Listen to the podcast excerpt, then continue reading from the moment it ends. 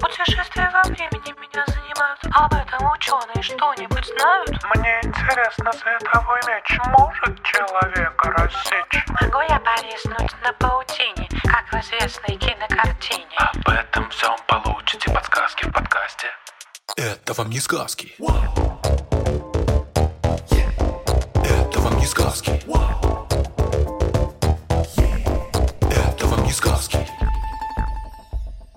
Всем привет! Это подкаст «Это вам не сказки», в котором я, Степа Калитейский, и мой собеседник Тата Зарубина Привет, привет. проверяем сказки из всех источников мира на прочность. И сегодня у нас вопрос от Маши из Египта. Из Египта? Из Египта. Вот это да. Мгм. Кто-то в Египте, кто-то в Америке, кто-то в Москве. И вопрос у нее такой. Может ли волк притвориться козой, в том числе изменив голос, чтобы обмануть козлят и съесть их? Отличный вопрос. Напомнишь, в чем там суть была? В сказке «Семеро козлят», из которой у нас как раз вопрос, у мамы козы есть э, семеро козлят. И однажды мама пошла на рынок за капустой и молоком и сказала, вы не открывайте никому, кроме меня. Меня вы узнаете по голосу И по песне. и по песне. Волк это все подслушал и побежал к кузнецу и сказал ему, «М, подкуй мне голос, чтобы был похож на голос козы. Подковал кузнец ему голос, и волк пошел к дому козы. Спел там песенку козлячим голосом. Козлятушки, ребятушки, отопритесь, отворитесь, Ваша мать пришла, молочко принесла. Ваша мать пришла, молочка принесла. Детки ему открыли, и он их всех слопал, да? Кроме одного. Да, кроме одного, который, когда мама пришла, все ей рассказал. Да, все так. Правда, потом все-таки, кажется, все для козлят закончилось хорошо. Ага, они все выпрыгнули из живота волка, как мы выяснили, это невозможно, но сказочка закончилась хорошо. Да-да. Ну вот, сегодня мы поговорим по этому случаю про то, как животные умеют обманывать всех окружающих, притворяясь кем-нибудь другим. Потому что такое действительно бывает. Многие из них умеют э, выдавать себя за кого-то еще ради какой-то выгоды. Это называется мимикрия. Чаще всего ее можно увидеть у насекомых, хотя на самом деле она встречается не только у них, есть и у позвоночных, и у растений, и у грибов тоже можно встретить. Мы с тобой когда-то говорили о чем-то похожем, да, о маскировке у животных, и тогда мы говорили в том числе о богомолах, которые могут притворяться цветочками. Да, про невидимости как раз вчера слушал. Ого! Да, еще мы, кстати, говорили, что скат изображает песчаное дно и даже иногда зарывается в песок. И еще это палочник веточку имитирует сухую. Я его видела, он очень похож. Да. Ну вот э, сегодня мы будем говорить про что-то похожее, и служит оно на самом деле для тех же целей, да, либо скрыться и стать незаметным, либо наоборот привлекать к себе потенциальную жертву. А, Но сегодня будем говорить про то, как животные прикидываются другими животными. А, И самая, ну, такая частая история — это когда одни животные прикидываются другими, чтобы казаться всем страшно опасными, хотя они на самом деле не такие опасные. Наверное, ты знаешь, почему у некоторых насекомых бывает очень яркая краска? М, понимаю. Ядовитые всякие существа обычно яркой расцветки и э, всякие букашки взяли это на заметку и покрасились и стали изображать жутко опасных ядовитых существ. Ну, в целом так, да. Например, птицы, которые очень часто питаются а, насекомыми, они определяют, хорошее ли это для еды насекомое или не очень, с помощью зрения. И они знают, что это насекомое невкусное, вообще ядовитое или может укусить в случае чего. Это то, что называется предупреждающая окраска. Она а, предупреждает хищника, что вообще-то меня трогать не нужно, тебе же будет дороже. И действительно, разные другие насекомые этим пользуются. А они делают вид, что они, например, ядовитые или кусачие, и так они достаточно успешно обманывают врагов. Примеров таких очень много. Например, есть э, такие мухи-журчалки, которые вообще совершенно безобидные, но внешне очень похожи на осы пчел. Они обычно окрашены как оса, например, да, они такие желто-черные, иногда бывают бело-черные, полосатые, и форма тела у них вполне себе осиная. Причем они иногда не только подражают осам окраской и формой тела, но и еще они вытягивают вперед свои передние ноги, изображая, что это длинные осиные усы могут подгибать брюшко, как будто бы пытаются ужалить. Знаешь, как оса делает? Не понаслышке. Да? Тебя часто кусают осы? Нет, оса укусила меня один раз. И я запомнил это на всю жизнь. Да, это ужасно противно, я согласна. Вот, другие журчалки, они имитируют пчел, э, и они часто бывают мохнатыми, как пчелы. Еще бывают те, которые похожи на шмелей, и они э, не только таким образом защищаются от нападений со стороны хищников, но и проникают в гнезда шмелей, чтобы откладывать там яйца. А потом личинки мух, которые вылупляются в шмелиных гнездах, питаются личинками хозяев этого гнезда настоящих. Такие вот они хитроумные обманщики. Хитро, хитро. Хитро-хитро. Но на самом деле, действительно, э, эти мухи очень похожи на пчел и ос и шмелей. Но если приглядеться, то отличить их все-таки не очень трудно, потому что у них, как у всех мух, два крыла, а не четыре, как у пчел и ос. Крупные мушиные глаза, и вместо таких мощных осиных челюстей у них хоботочек. В общем, если приглядеться, то становится понятно, что это никакая не оса, а муха, но издалека это заметить трудно. Есть даже бабочки, которые прикидываются осами, причем тут иногда они это делают очень точно, так что даже специалисты не сразу могут э, понять, что перед ними бабочка или оса.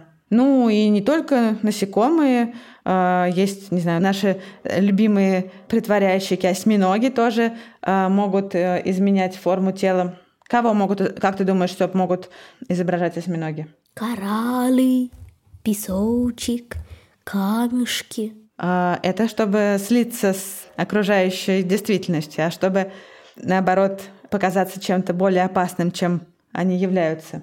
Типа раскрасить себя в разные цвета. Например, они могут прикидываться морскими змеями. Понятно. Тут бы любой испугался. Ну, конечно, кроме меня. Щупальца у них так вот извиваются, как настоящие змеи.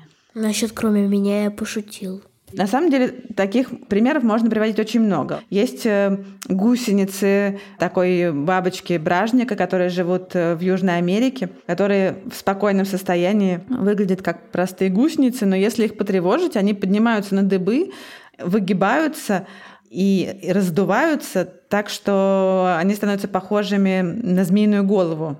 Еще они, чтобы быть еще более похожими, они начинают раскачиваться из стороны в сторону, так что уже любой испугается. Вот, но еще из того, что ты наверняка мог видеть, очень у многих бабочек на крыльях есть пятна, похожие э, на глаза позвоночных животных. Да, видел. Вот это тоже неспроста, а чтобы показаться кем-то большим и неприятным.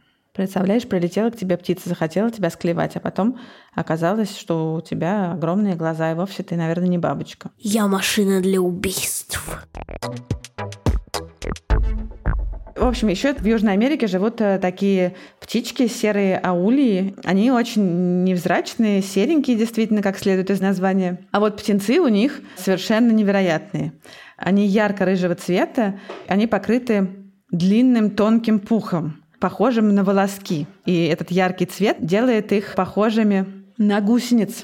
Обычно птенцы, которые сидят в гнездах, они бывают, наоборот, как достаточно защитного цвета, чтобы хищникам было не так просто их найти. А эти птенцы яркие, явно с какой-то предупреждающей окраской, это очень странно. Но вот они делают вид, что они вот такие гусеницы. А гусеницы эти очень ядовитые. Причем, если случается какая-то опасность, то птенец распушает пух на голове, чтобы не было видно глаз.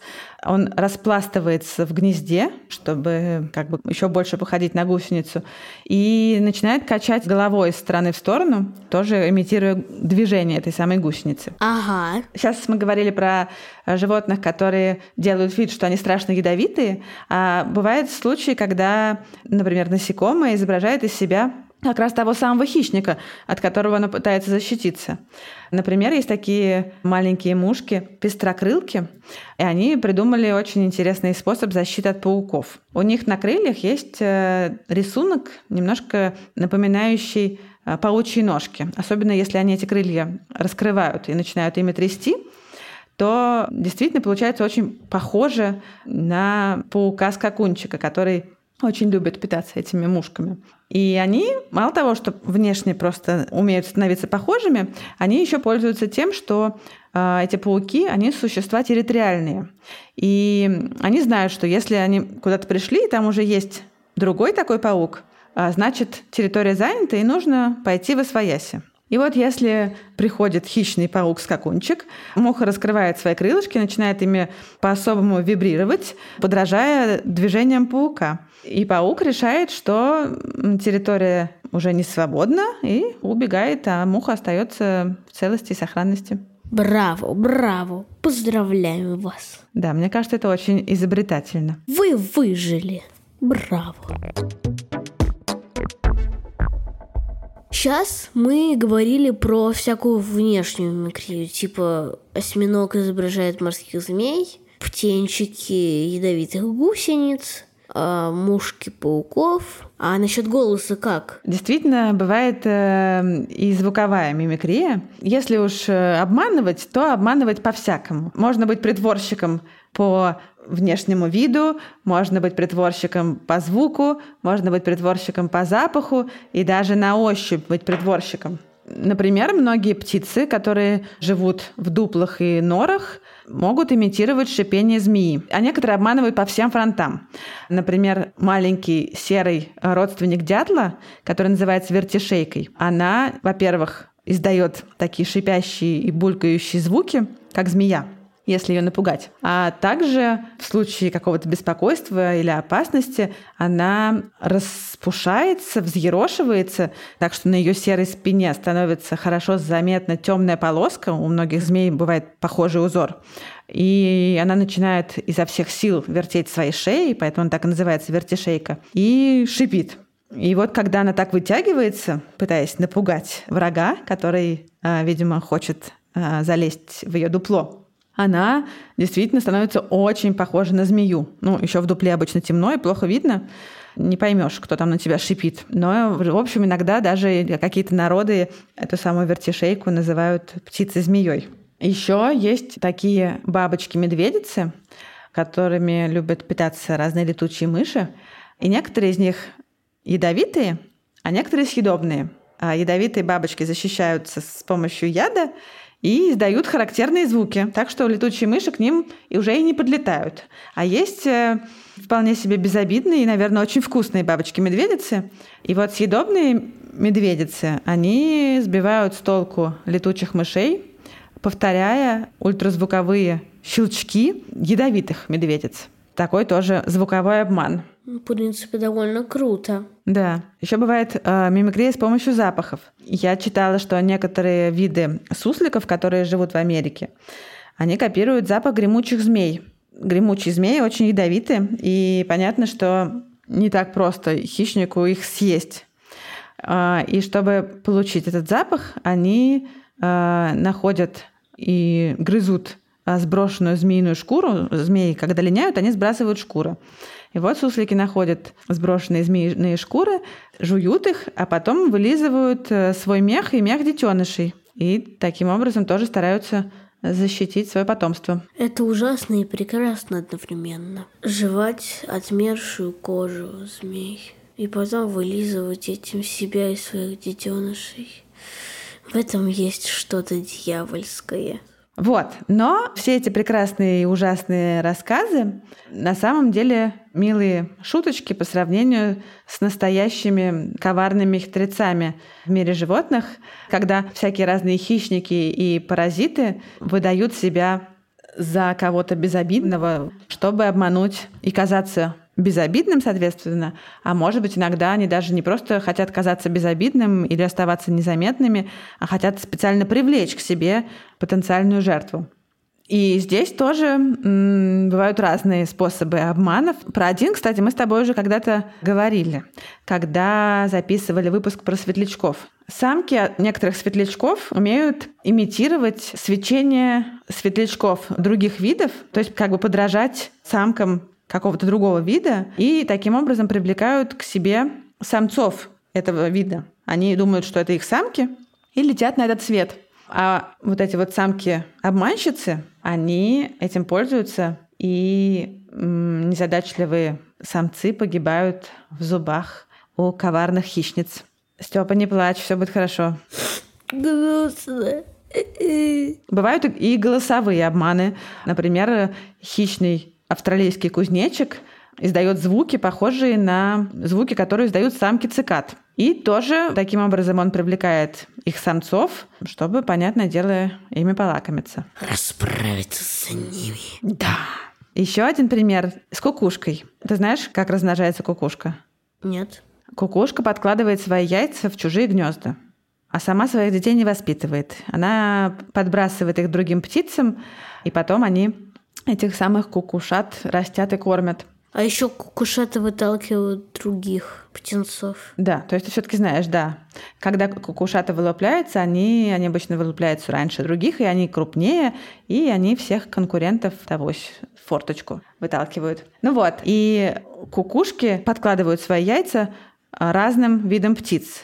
Но так все хитро устроено, что их яйца по размеру, по рисунку, по форме, по всяким разным параметрам очень похожи на яйца тех видов, которым кукушка подкладывает. То есть получается, что если есть кукушка, которая а, всегда подкладывает э, яйца, например, зябликом, то ее яйца всегда будут похожи на зябликовые яйца. Причем настолько похожи, что сам зяблик не отличит, его это яйцо или кукушачье.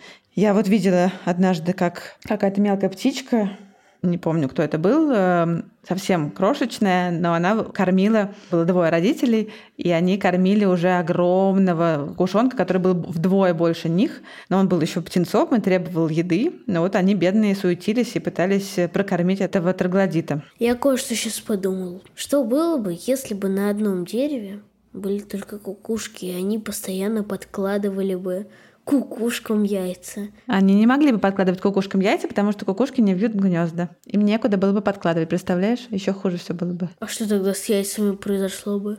Нашли бы, на другое дерево полетели бы. Умные птички. Ну и напоследок расскажу тебе пример, который, мне кажется, больше всего похож на пример из сказки про тропических длиннохвостых кошек, тоже южноамериканских, которые... Притворяются мышками. Которые живут в южноамериканских лесах. И они притворяются не мышками, но детенышами обезьян, тамаринов, э, которыми они очень любят питаться. Это, в общем, одна из их любимейших э, добыч. И притворяются они, понятно, не по внешнему виду, довольно трудно перепутать, э, мне кажется, кошку и маленькую обезьянку, но они научились, а, судя по всему, имитировать тревожные крики маленького тамаринчика. И когда такой крик плачущего детеныша слышит а, другой взрослый тамарин. Тамарины живут большими семьями, большими группами, и, как правило, есть какой-то часовой. И когда взрослые тамарины слышат этот звук, они, конечно же, начинают нервничать, бегать, выяснять, что произошло. Они, к тому же, еще и любопытные создания. Ну и нередко оказываются в результате, конечно, в ловушке. А вот это э, такое настоящее коварство, мне кажется. Использовать детей в качестве приманки. О май гад. Ну и, в общем, подводя итог, надо сказать, что получается, что волк на самом деле вовсе не такой коварный, как многие другие животные. Хотя, на самом деле, он очень умный. Но вот такая хитрость ему не свойственна. Ха. Но при этом э, огромное количество других животных используют э, такие ухищрения и обманывают окружающих и прикидываются безобидными созданиями или наоборот притворяются страшными. В общем, обманывают окружающих как могут. Ну, на этом будем заканчивать. Спасибо нашему редактору Асе Тереховой. Спасибо звукорежиссеру Диме Гудничеву. Спасибо композитору Михаилу Соробьянову факт-чекеру Михаилу Трунину и расшифровщику Кириллу Гликману. Наш подкаст можно слушать абсолютно везде, где вы слушаете подкасты. Но лучше всего его слушать в приложении «Гусь-гусь». Там, кроме нас, вы найдете невероятную кучу всяких других интересных детских лекций, подкастов и сказок. Всем пока! Всем пока!